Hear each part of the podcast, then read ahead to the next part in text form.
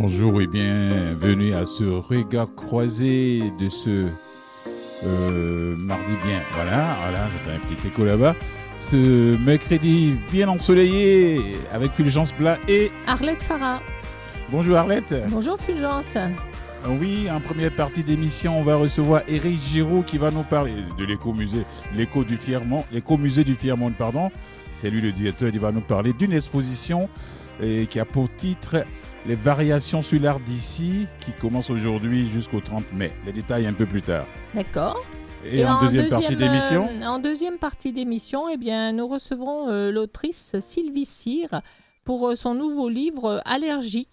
La boîte à outils. Alors, on en parle dans un instant. Pour tous des petits soucis d'allergie avec vos enfants ou autres, eh bien, restez avec nous. Elle va nous en apprendre plein de choses. J'ai hâte de découvrir la boîte à outils encore, là. Allergie, la boîte à outils. Allez, Arlette, comme d'habitude, on va en musique. Oui.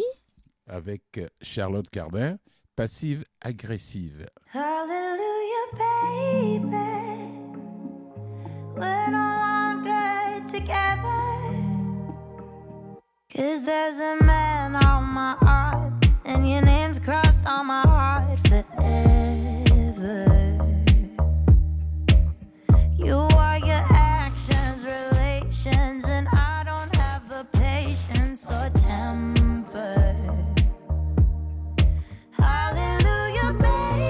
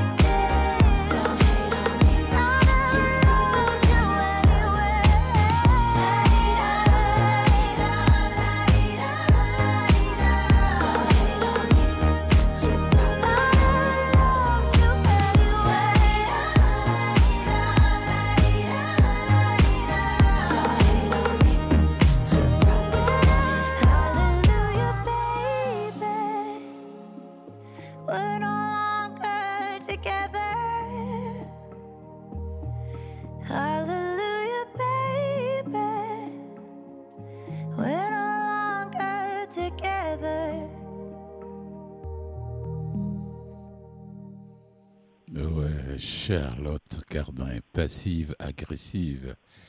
Voilà, belle mélodie. On a déjà notre invité au téléphone, Éric Giroux, qui est le directeur responsable de la recherche et des collections de l'Écomusée du Fier-Mont, pour nous parler de l'exposition Les variations sur l'art d'ici. Commence aujourd'hui, bien sûr. Aujourd'hui, c'est le 19 jusqu'au 30 mai. Oui. Avant de lui donner la parole... J'ai entendu sa voix, il voulait parler tout de suite, je ne lui ai pas encore dit bonjour. Une petite présentation rapide de l'écomusée du Fier-Mont pour ceux qui n'ont jamais entendu parler de ça ou bien qui ne sont jamais allés là. C'est à la fois un musée d'histoire industrielle et ouvrière de Montréal qui est un musée citoyen. Il est reconnu et soutenu par le ministère de la Culture et des Communications du Québec et par le Conseil des Arts de Montréal. L'Écomusée met en valeur l'histoire et le patrimoine du centre sud de Montréal, microcosme et de la révolution industrielle au Québec de la seconde moitié du 19e siècle. Ce quartier a été témoin des impacts de l'industrie sur le travail et sur les conditions de vie des familles ouvrières. Alors, on a Éric Giroux, le directeur de ce musée, qui va nous parler de cette exposition qui démarre aujourd'hui. Bonjour Éric Giroux. Bonjour. Bonjour Éric Giroux. Comment allez-vous, Éric? Ça va bien, vous? On va bien avec cette belle journée de mercredi. Alors, cette exposition, Variations sur l'art, d'ici avec une pléiade d'artistes, parlez-nous un peu de cette exposition, s'il vous plaît. En fait, cette exposition-là s'inscrit dans un événement bénéfice annuel que l'on tient depuis maintenant 20 ans. Donc, c'est la 20e année de cet encamp bénéfice. Et l'exposition et l'encamp vont de pair, mais l'exposition a une vie autonome également. Elle est présentée donc, elle est ouverte au public à partir d'aujourd'hui. Elle sera présentée jusqu'au 30 mai.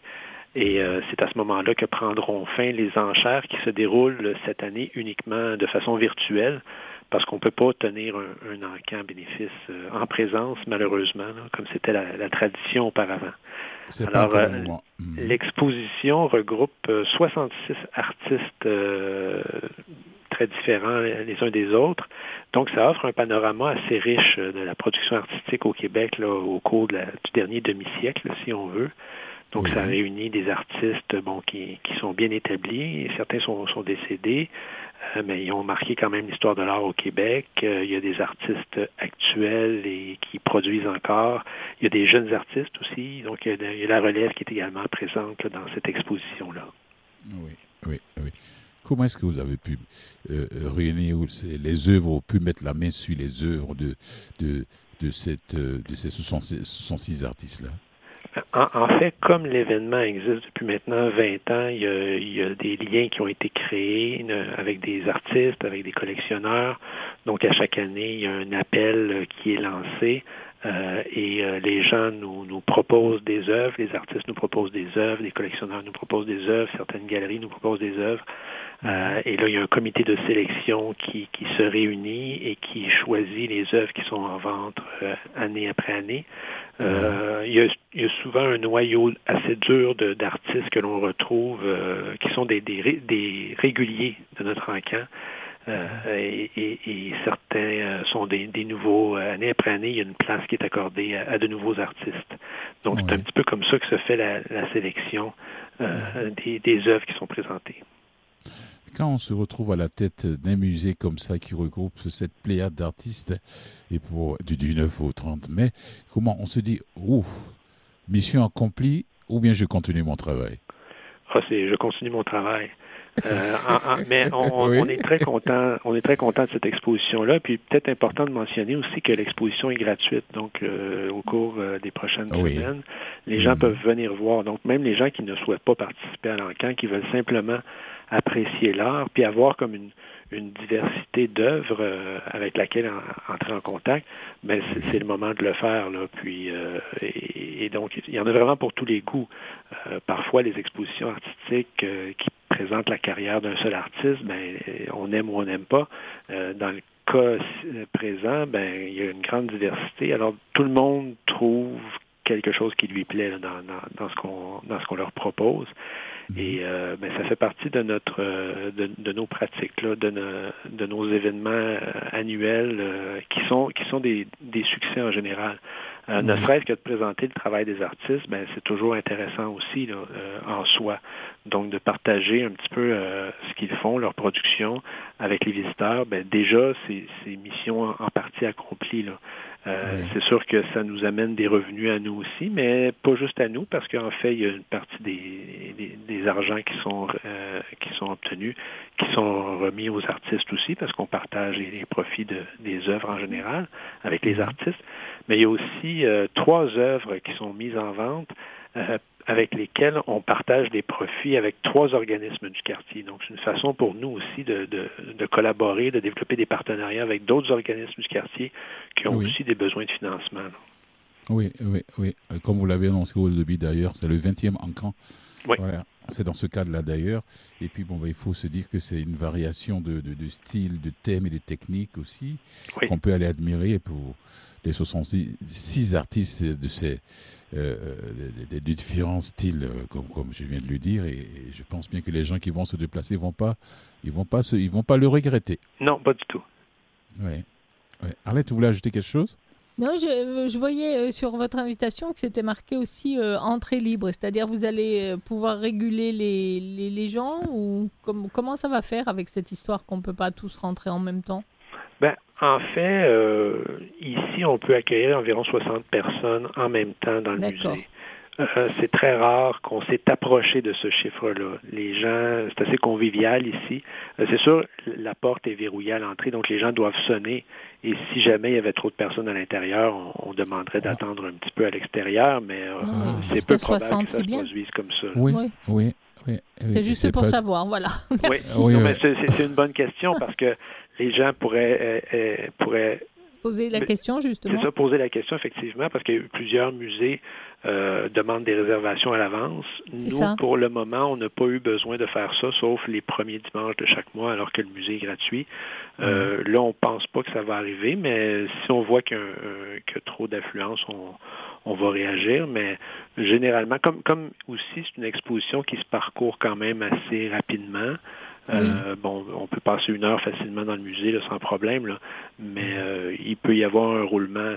Puis notre salle est immense, elle est très grande, alors c'est sûr que c'est confortable pour visiter, puis on ne croit pas qu'il va y avoir engorgement non plus. Là.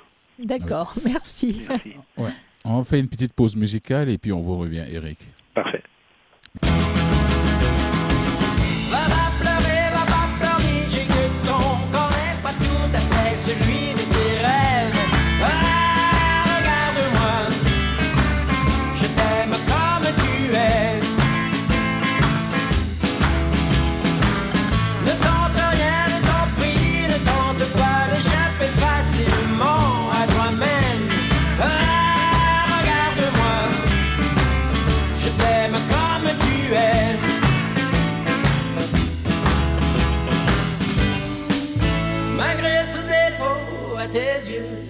Malgré ce défaut à tes yeux de la cuisse, malgré ce défaut à tes yeux de la cheville. Va pas pleurer, j'ai que ton corps n'est pas tout à fait celui de tes rêves.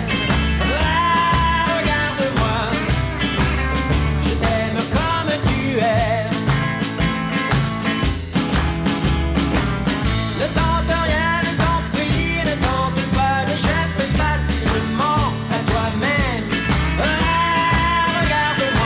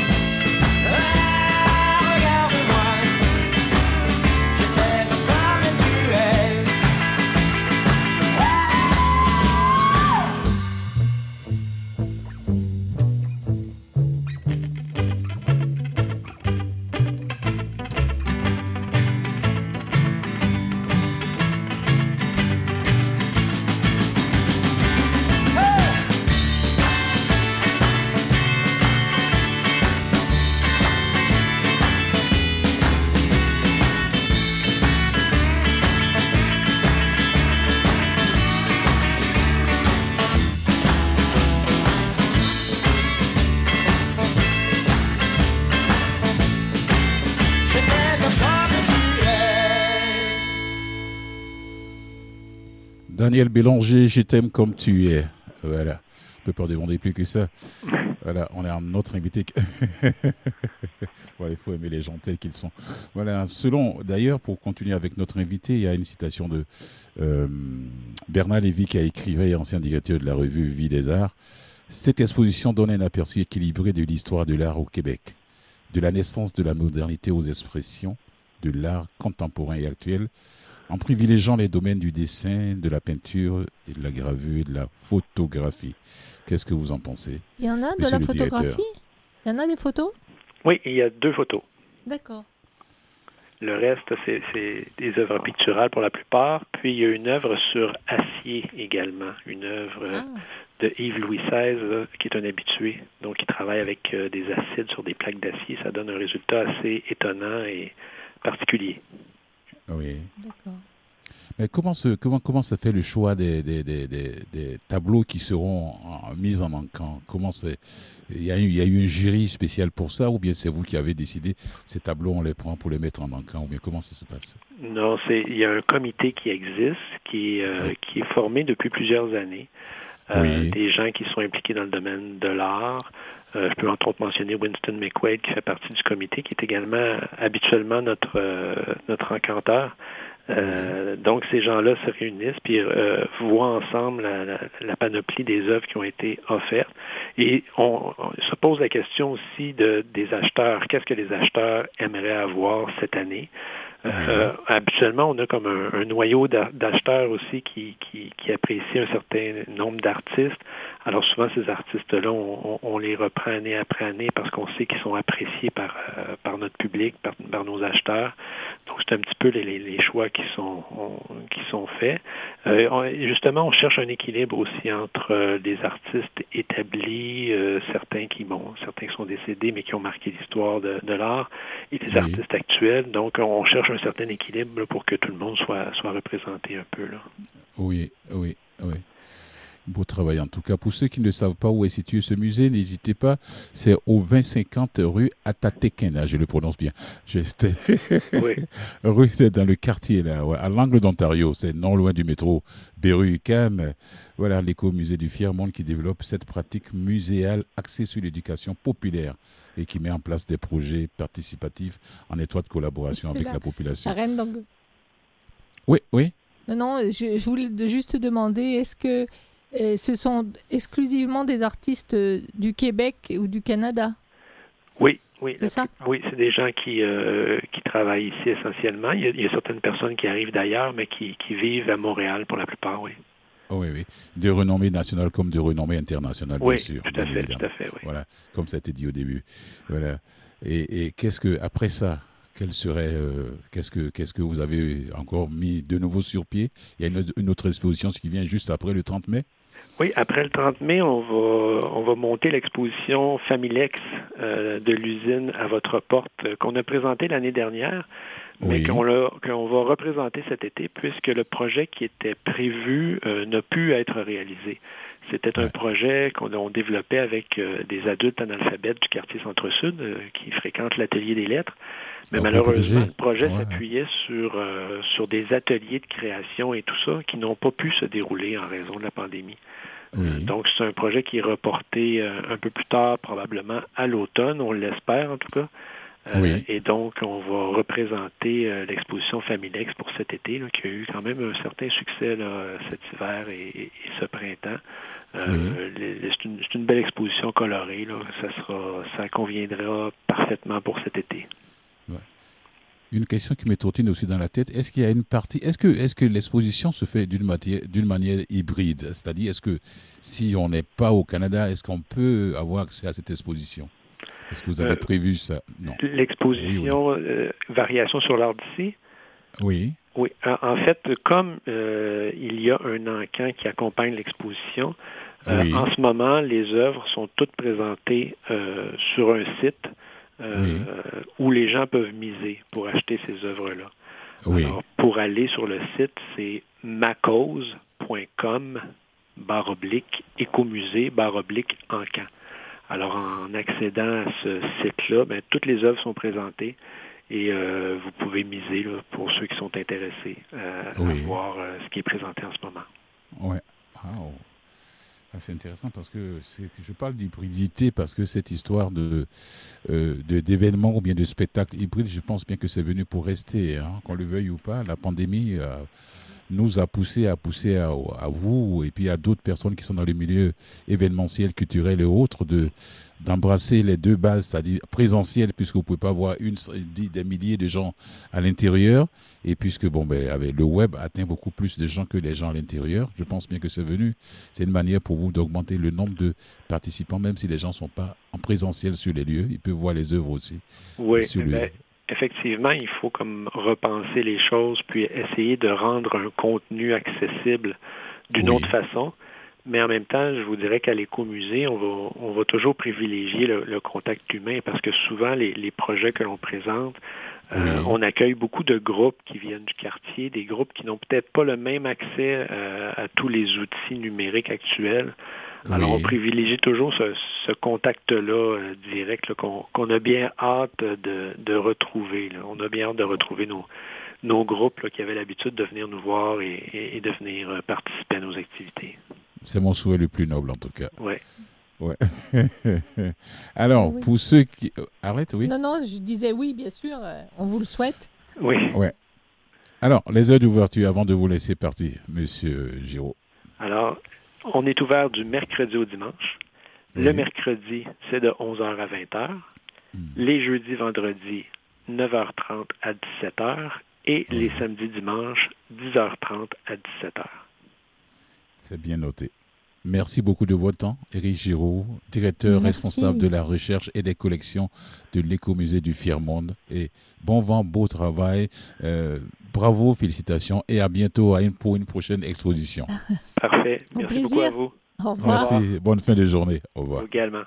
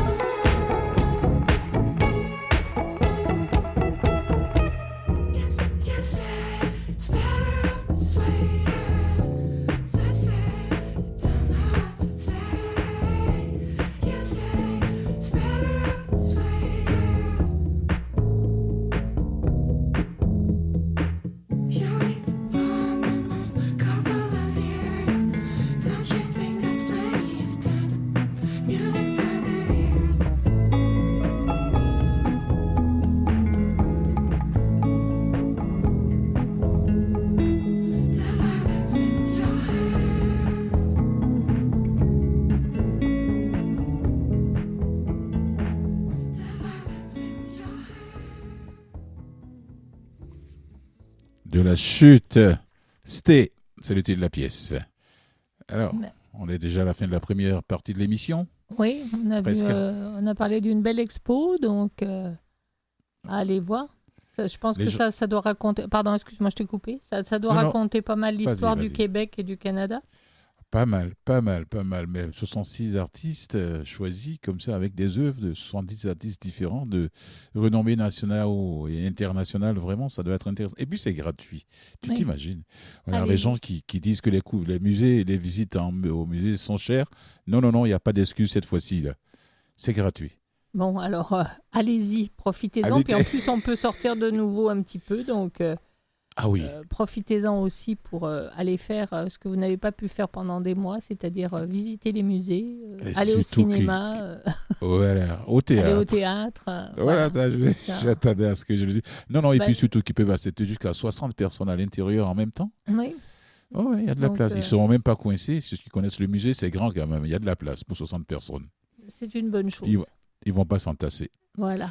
Alors, Arlette. Alors, dans la deuxième partie, restez avec nous parce qu'on va parler des allergies, comment on réagit, qu'est-ce qu'on doit faire d'abord quand on a des allergies, puis surtout quand on a des enfants qui ont des allergies des fois assez importantes et il faut vivre avec ça et apprendre à faire à manger d'une certaine façon. Enfin, tout est impliqué dans la vie de tous les jours, c'est assez difficile. Et on va en parler dans une minute avec Sylvie Cyr. C'est tout un... Je pense que ça doit être tout un travail, là, parce que les allergies qui sont importantes, elle nous en dira un petit peu plus. D'ailleurs, c'est pour ça qu'elle a écrit ce livre là-dessus, et pour nous donner des conseils, pour aider tout le monde. J'ai bien hâte de l'entendre. Son livre qui s'appelle Allergie, donc on la retrouve dans un instant. Restez avec nous et puis... Vous en saurez un petit peu plus, et nous aussi. À tout de suite.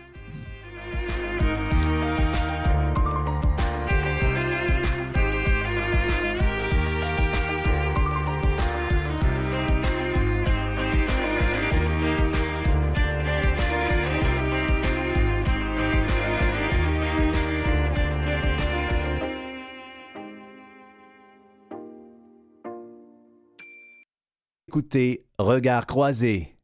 Un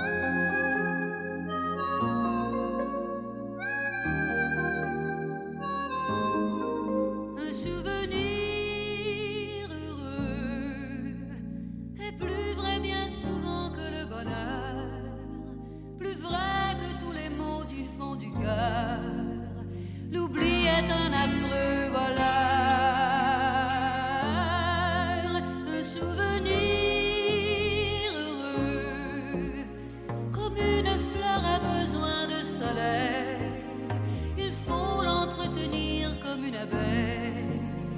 Garder sa mémoire en éveil. Pourquoi m'as-tu laissé à mon chagrin?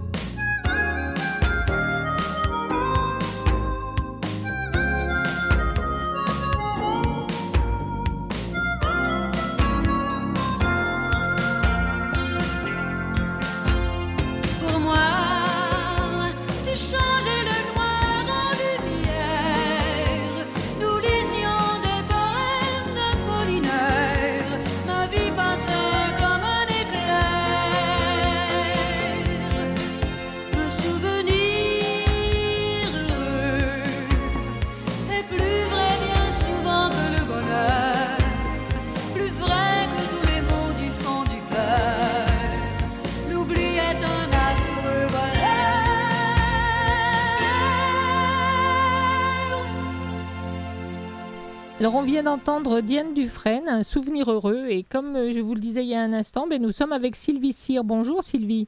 Bonjour ma chère. Alors, bonjour Sylvie. Bonjour mon cher. Alors Sylvie, nous allons parler allergie, nous allons parler enfants, et comme vous le dites en début de ce livre, vous avez les enfants tatoués sur le cœur. Alors vous êtes l'aînée d'une famille de 5 enfants, vous avez été monitrice de camp pour enfants défavorisés, coach de soccer, parent soutien en maternelle, et en plus vous êtes cuisinière de profession. Alors, et j'ai été maman Noël pendant... maman Noël aussi, en plus. Pendant 3 ans, là, j'ai répondu à plus de 6 000 lettres d'enfants. Là. Et là, qu'est-ce qui arrive? Déjà, votre premier enfant, les allergies rentrent dans votre maison. Eh oui, effectivement. Et ma première... Alors, on savait déjà que ça pourrait arriver parce que papa en avait fait quand il était petit. D'accord. Puis si un des deux parents en fait, en général, ça on donne à l'enfant des chances que l'enfant va en faire. Alors au départ, rentrons tout de suite dans le vif du sujet. Moi, j'aimerais savoir quelle est la différence entre l'allergie et l'intolérance. Ben, en fait, l'allergie, ça implique le système immunitaire. Le système immunitaire qui va combattre quelque chose qui, pour lui, est dangereux pour notre corps, pour notre santé. Tandis qu'une intolérance, ça se situe au niveau des intestins, au niveau du système digestif. Ah. Et malgré le fait que ça peut être assez impressionnant, ça ne met pas notre vie en danger. D'accord. Oui. Donc l'allergie est beaucoup plus grave que l'intolérance. Ben oui. Le premier, l'allergie, notre système immunitaire réagit à une protéine. On ne fait pas d'allergie au lactose, parce que le lactose, c'est du sucre de lait. Mais on va faire une allergie à la caféine. On peut faire une allergie au lactosérum. Puis là, ça devient un petit peu sensible. C'est que pour certaines personnes qui sont extrêmement allergiques aux produits laitiers, dans certains comprimés, on va retrouver du lactose pharmaceutique. Normalement, on ne devrait pas réagir. Mais il y a des particules qui peuvent rester de la protéine du lait. Là. On parle là, de moins d'1%, mais chez ces personnes-là, ça peut provoquer suffisamment de réactions pour amener à une réaction allergique ou à un choc anaphylactique. Ah, dis donc. Comment on fait alors pour vivre avec quelqu'un qui... Quelle conduite on doit avoir, si je peux dire ça comme ça, envers quelqu'un qui a une allergie, qui est un de nos proches, qui est une allergie, qu'elle soit petite ou grande? Ben, en fait, c'est sûr que si c'est une allergie sévère, on va en discuter avec le médecin et qui va nous faire rencontrer un allergologue. Puis toujours se baser sur le protocole de l'allergologue. Mais je vous dirais que si cette personne-là vit dans ma maison, moi, j'ai trouvé que c'était beaucoup plus facile, en tout cas à une certaine époque, parce que ça fait quand même 26 ans de ça. Et à une certaine époque, nous, ce qu'on avait trouvé plus facile pour éviter d'avoir à cuisiner 4 repas pour le même souper, parce qu'un est allergique à, l'autre est allergique à... Bon, on mangeait tous la même chose. Fait que, je trouvais des dérivés de recettes de notre répertoire, de pâtes chinois, de pâtes au poulet, de bon. Quel travail aussi, bravo. Pardon? J'étais admirative, je disais quel travail en plus, et bravo pour ça. Oui, si c'est une grande famille, oui. Oui, bien en même temps, je pense que en tant que parent, c'est primitif. On n'a pas le choix. C'est sûr que quand on reçoit la nouvelle, on met un genou à terre. On fait, mais mon Dieu, qu'est-ce que je vais faire? L'avantage que j'avais, c'est que j'ai travaillé dans les cuisines pratiquement toute ma vie professionnelle. Donc, je savais un peu comment jouer avec la nourriture pour que ça goûte comme ou que ça ressemble à. Mais je vous dirais que le premier gâteau d'anniversaire de mon garçon... ah oui, j'ai lu ça, oui. C'était impressionnant. La guimauve du crémage, parce que j'avais essayé de faire un crémage de guimauve. La guimauve suivait le couteau, ne restait pas sur le gâteau. Lui, il était heureux. Donc, le principe, c'était que lui soit heureux. Donc, oui, parce que lui, il avait ça de naissance. Fait qu'il n'avait jamais goûté à autre chose. Ma fille, ça a été différent. Parce que ma fille, au départ, n'était pas allergique aux produits laitiers. Elle l'a développé. Mais elle adorait le fromage. Comment vous dites à un enfant d'un an et demi qui voit du fromage sur la table? Oui. Non, non. Eh oui. Non, mais ça n'a pas de bon sens. Ça crève le cœur. C'est ça, effectivement. De faire ça. Oui. Donc, en fait, vous avez écrit ce livre en même temps pour conscientiser les parents, pour que ils sachent un petit peu ce qu'il y avait à faire pour s'ils ont affaire à des enfants qui ont des allergies. Ben en fait, un peu une ligne de conduite. Les grands-parents, un peu notre environnement familial, mais aussi les intervenants auprès de nos enfants. Ah, vous voulez dire à l'école, par exemple? À l'école, quand j'ai fait le salon du livre pour le premier livre qu'on a sorti, les allergies racontées aux enfants, j'ai des intervenants de centres fermés, de la DPJ et ces choses-là, qui sont venus me dire qu'ils avaient trouvé le livre utile pour expliquer aux autres enfants. C'est la même chose avec la boîte à outils. Moi, je connais ma belle-sœur qui travaille comme secrétaire dans une école primaire. Puis, malgré le fait là, qu'ils sont un peu formés, hein, y a plein de choses qu'elle hésitait. Là. Moi, il y a un enfant qui arrive avec... il dit qu'il y a une allergie, je donne son épipène tout de suite, j'appelle l'ambulance ou les parents. Qu'est-ce que je fais, là? Bien, je trouve que pour les éducateurs qui entourent nos enfants, les éducateurs en garderie aussi, il y a plein de trucs intéressants pour toute personne qui tourne autour de ces enfants allergiques-là. Ben oui, je comprends ça. En même temps, ils ont besoin. C'est presque un cas particulier chaque fois. Tous les enfants n'ayant pas les mêmes allergies, donc ils se retrouvent avec. Vous, vos deux enfants ont les mêmes allergies? Non. Alors voilà. En plus. C'est ça. Mais comme je ne sais pas si vous avez remarqué à la fin du livre, j'ai une petite section. On reçoit quelqu'un qui fait des allergies, on va tous manger la même affaire, puis ça va être plaisant. Oui. C'est plus facile comme ça que d'essayer de gérer l'allergie de un, l'allergie de l'autre. Puis je dirais aussi, quand on reçoit une personne allergique, souvent elle connaît certains produits qui peuvent nous faciliter la vie. Mais si on essaie pour la première fois de recevoir quelqu'un qui est allergique avec des gens non allergiques, puis on pense qu'on peut faire les deux, je pense qu'on croit encore au Père Noël. Surtout pour la première fois, tu sais, laver la planche, pas couper le fromage ou on a coupé les légumes. C'est beaucoup de gestion de cuisine. Donc, pourquoi ne pas se simplifier la vie, arriver avec une recette excellente, comme un filet de porc mariné, des pommes de terre purées ou du riz ou un potage, puis que tout le monde va pouvoir manger, puis qu'on n'aura pas une inquiétude d'avoir à utiliser un épipène éventuellement. Alors, Sylvie, on va faire une petite pause musicale. Pause musicale humoristique, hein, prenez-le ainsi, parce que la chanson qui suit, nous allons entendre Chanson plus bifleurée, le groupe qui nous chante l'OGM. D'accord. Voilà. Alors, à tout de suite, on se retrouve tout de suite après ça. D'accord.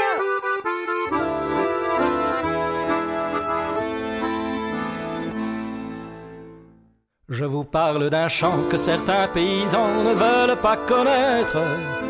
Quelques bobos babas qui ne pensent ici-bas qu'à leur petit bien-être et pour payer le prix d'une meilleure vie, ils refusent l'évidence.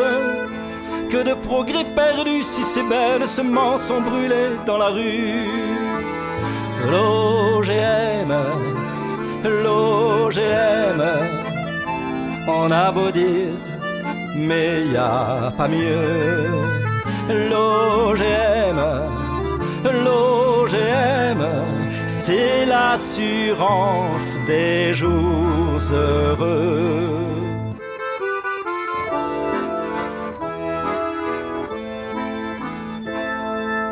Dès qu'on dit transgénique, ça y est, c'est la panique. Les colos se ramènent, refusant le destin d'un merveilleux festin. Ils me font de la peine, mais je sais que demain on percevra les gains de ces petites graines.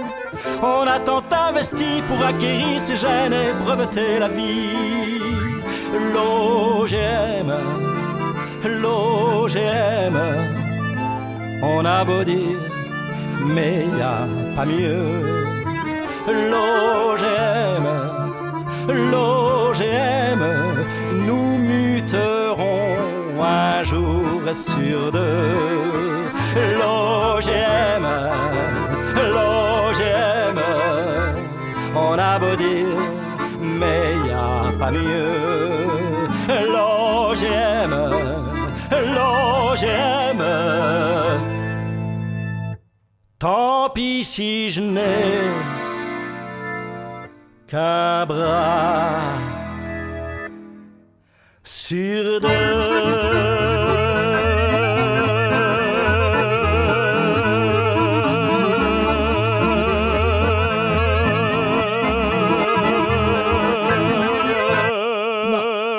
Si lui, vous êtes encore avec nous. C'est drôle. Même après cette chanson, vous êtes encore avec nous, donc tout va bien. Est-ce que, tiens, justement, faisant suite à cette chanson, j'ai envie de vous demander, Sylvie, est-ce qu'il n'y a pas plus, à votre avis, est-ce qu'il y a plus d'allergies aujourd'hui qu'à l'époque, qu'à la vôtre ou celle de vos parents définitivement. Ah oui. Ah oui, ah oui. Ben, les allergologues, là, dans leurs recherches, le disent. En fait, parce qu'il y a plusieurs facteurs. Hein. Oui, il y a l'hérédité, comme je vous parlais tantôt, j'avais le papa qui était allergique, là, mais il y a aussi des facteurs, des hypothèses environnementales, hygiéniques et du microbiote aussi. Là. Juste pour donner un exemple, au niveau environnemental, la pollution des automobiles, ils ont découvert que ça stimulait un gène qui accroît la sensibilisation lors du premier contact avec un allergène. Je veux dire, dans le temps de mes grands-parents, des automobiles, ça pleuvait pas comme aujourd'hui. Ben oui, c'est sûr. Donc, automatiquement, ben, il y a plus de chances de développer des allergies. Si on parle d'hygiène, l'exposition à certains microbes ou des moisissures augmentait la tolérance des substances allergènes.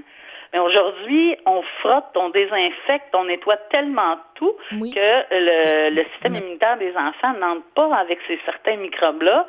Puis, on a réalisé que dans la chambre des bébés sur des fermes d'élevage, puis ou en région rurale, ces enfants-là qui avaient des animaux comme des bêtes à cornes, ces choses-là, étaient beaucoup moins allergiques. Et une des raisons, c'est qu'on retrouvait ces microbes et moisissures dans la chambre du bébé. Les anticorps se faisaient à l'intérieur d'eux automatiquement. Et voilà. Le corps est une chose intelligente. Probablement que le système immunitaire avait des vraies batailles à mener plutôt que de chercher un ennemi quelconque. Voilà, c'est tout à fait ça. Donc, on va parler du livre Les allergies, mais là, il y a une question de Fulgence, alors je vous laisse le répondre et après on parle du livre. La première, c'est pas une question, mais ça peut juste collaborer ce que vous venez de dire. Les gens qui vivent en campagne, à la campagne, ou bien les paysans et autres sont moins allergiques que les citadins, ça c'est clair. Alors, Sylvie, moi, personnellement, j'ai été une fois piqué par une abeille et c'est depuis ce jour-là que je sais que je suis allergique aux abeilles. Quel est ce genre d'allergie? C'est une réaction de la même façon que si vous aviez une réaction alimentaire. C'est votre corps qui combat le venin d'un insecte. Ça part du même principe, en fait. Là. Vous allez gonfler, ça peut affecter plus... vous auriez pu faire un choc anaphylactique. Je ne sais pas si vous en avez fait un. Mais... Les boutons ont commencé. Heureusement que j'étais à 10 minutes de chez moi. J'étais en voiture, ma fenêtre en plein été, elle rentre, elle me pique et puis elle ressort. Ah oui, c'est ce qui s'est passé. J'étais à 10 minutes de chez moi, j'arrive. Après, je me suis retrouvé à l'hôpital en ambulance. Ah oui, oui, puis c'est bien que vous êtes allé en ambulance.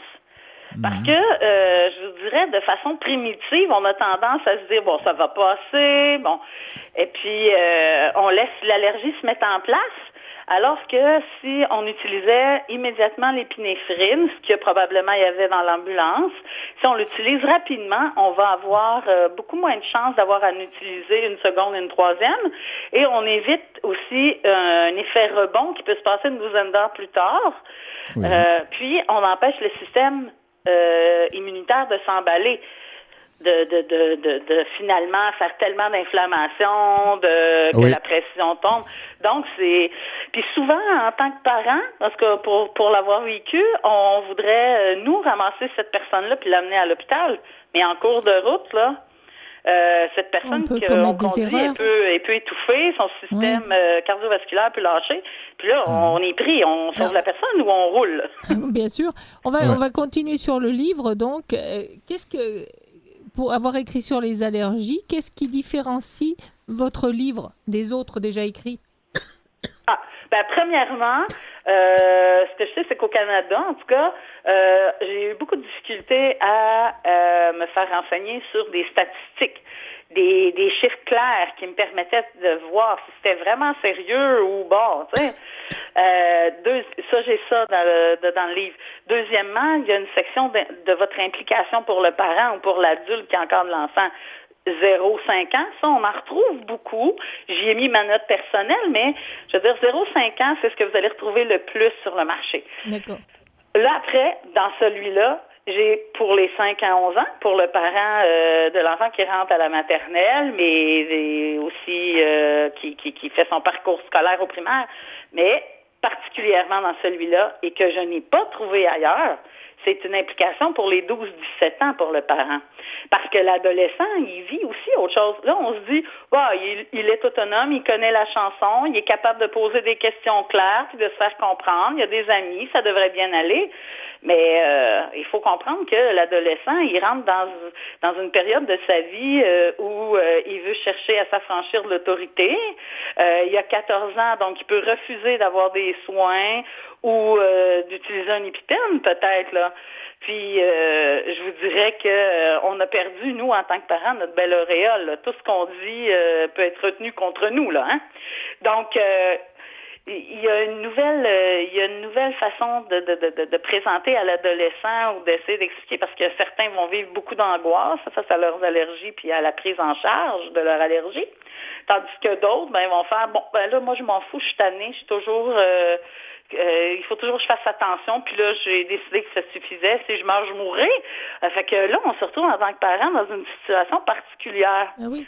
Mais est-ce qu'il existe, excusez-moi de vous couper, mais est-ce qu'il existe des traitements dans ces allergies?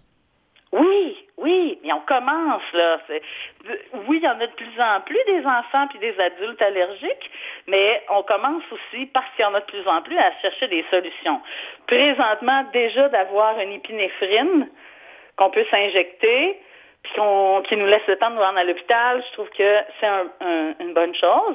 Il y a l'immunothérapie orale qui commence à se développer, je vous dirais, présentement au Québec. Il y a de plus en plus d'enfants qui peuvent participer à l'immunothérapie, quoique ce n'est pas tous les enfants qui le peuvent à cause du manque de ressources, là.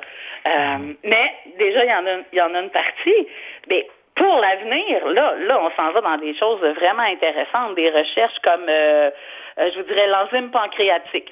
Ça se passe à Sainte-Justine, à Montréal. Puis, cette étude-là a été faite sur 25 femmes. Elle avait été précédemment faite sur 4 femmes américaines. Mais là, on a multiplié par 5 le nombre de femmes. On donne aux mamans qui allaitent, dont les enfants font une allergie à quelque chose comme les œufs ou le lait, on donne une enzyme. Puis avant que cette personne-là, avant que la maman prenne de l'allergène, là, mettons un verre de lait, elle prend l'enzyme. Puis ce que ça fait, c'est que ça rend l'allergène méconnaissable dans le lait. D'accord. Ça pulvérise la protéine. Donc le bébé peut être nourri au sein sans développer d'allergie, sans que l'allergie apparaissent, en fait, là. Puis, ils ont réalisé que quand cette femme-là prenait l'enzyme, la présence de l'allergène dans le lait était diminuée de 80% chez plus de 50% des mamans, puis elle était indétectable chez toutes les autres. Alors, donc, justement, allez-y donc, finissez. Oui, donc, c'est très intéressant. Oui. Il y a l'Institut de recherche du Centre universitaire de santé McGill qui travaille sur une protéine qu'on pourrait, genre de vaccin intranasal. Puis cette protéine-là bloquerait une molécule qui joue un rôle important dans l'apparition des réactions allergiques. Ça veut dire que ça permettrait au système immunitaire de tolérer tous les allergènes. Fait que là, on serait plus juste à désensibiliser au lait ou désensibiliser aux œufs. L'enfant pourrait recevoir ce vaccin intranasal-là et il serait désensibilisé de tous les allergènes. Donc, on s'en va vers des belles choses, là. Alors, malheureusement, on arrive à la fin de cette entrevue, Sylvie. Et d'accord. Où est-ce qu'on peut trouver Allergie, la boîte à outils? Parce que tout ce que vous nous avez dit, ça prouve qu'il faut avoir le livre chez soi pour être renseigné et savoir comment s'en servir. Où est-ce qu'on le trouve?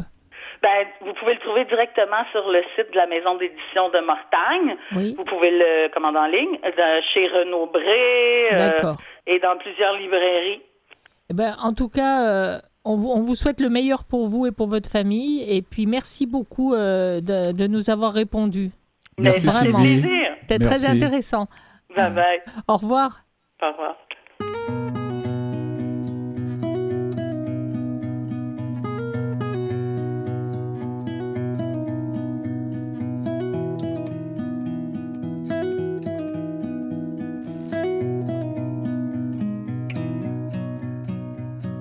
Some will wave when passing by, while others never look. One or two stay by your side and grab you like a hook. He was just like a brother to me. We hit it off from day one. Some of us live our lives filled up to the brim, but even if we lose the fire, the embers never dim. He moved just a bit too fast, but he always had my back and then some.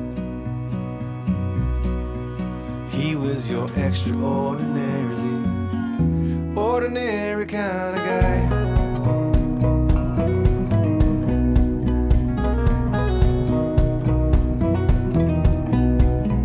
Sometimes when I think of him, I picture where he's been. From rolling hills to budgeting, through Bombay sips of gin. He was lightning to rumble, always heavy on the bottle, and then some. He was your extraordinarily ordinary kind of guy. He was an extraordinary kind of guy, with a complicated, legendary life. And though I know he lived like he would never die, I wish I'd known that this was gonna be goodbye.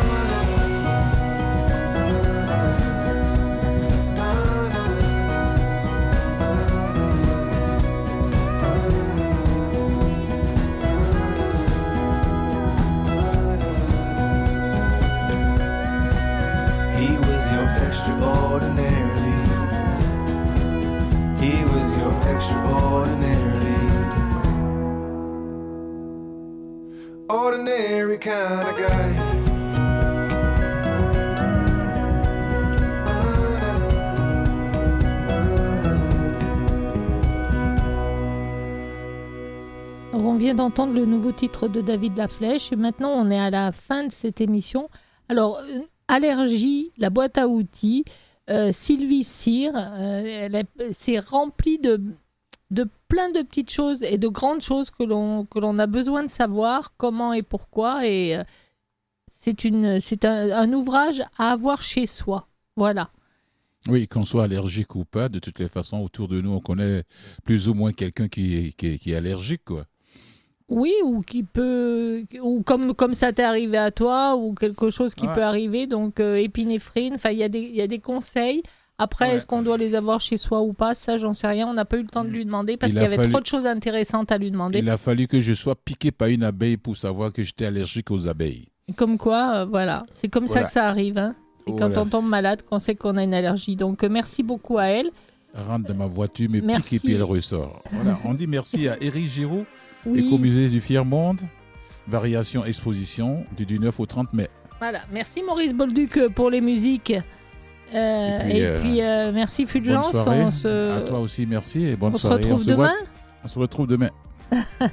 Alors, à demain à toutes et tous. Sans abeilles. Oui, ben c'est pas encore le moment, je pense. Peut-être. À bientôt. Bonne soirée. Ciao.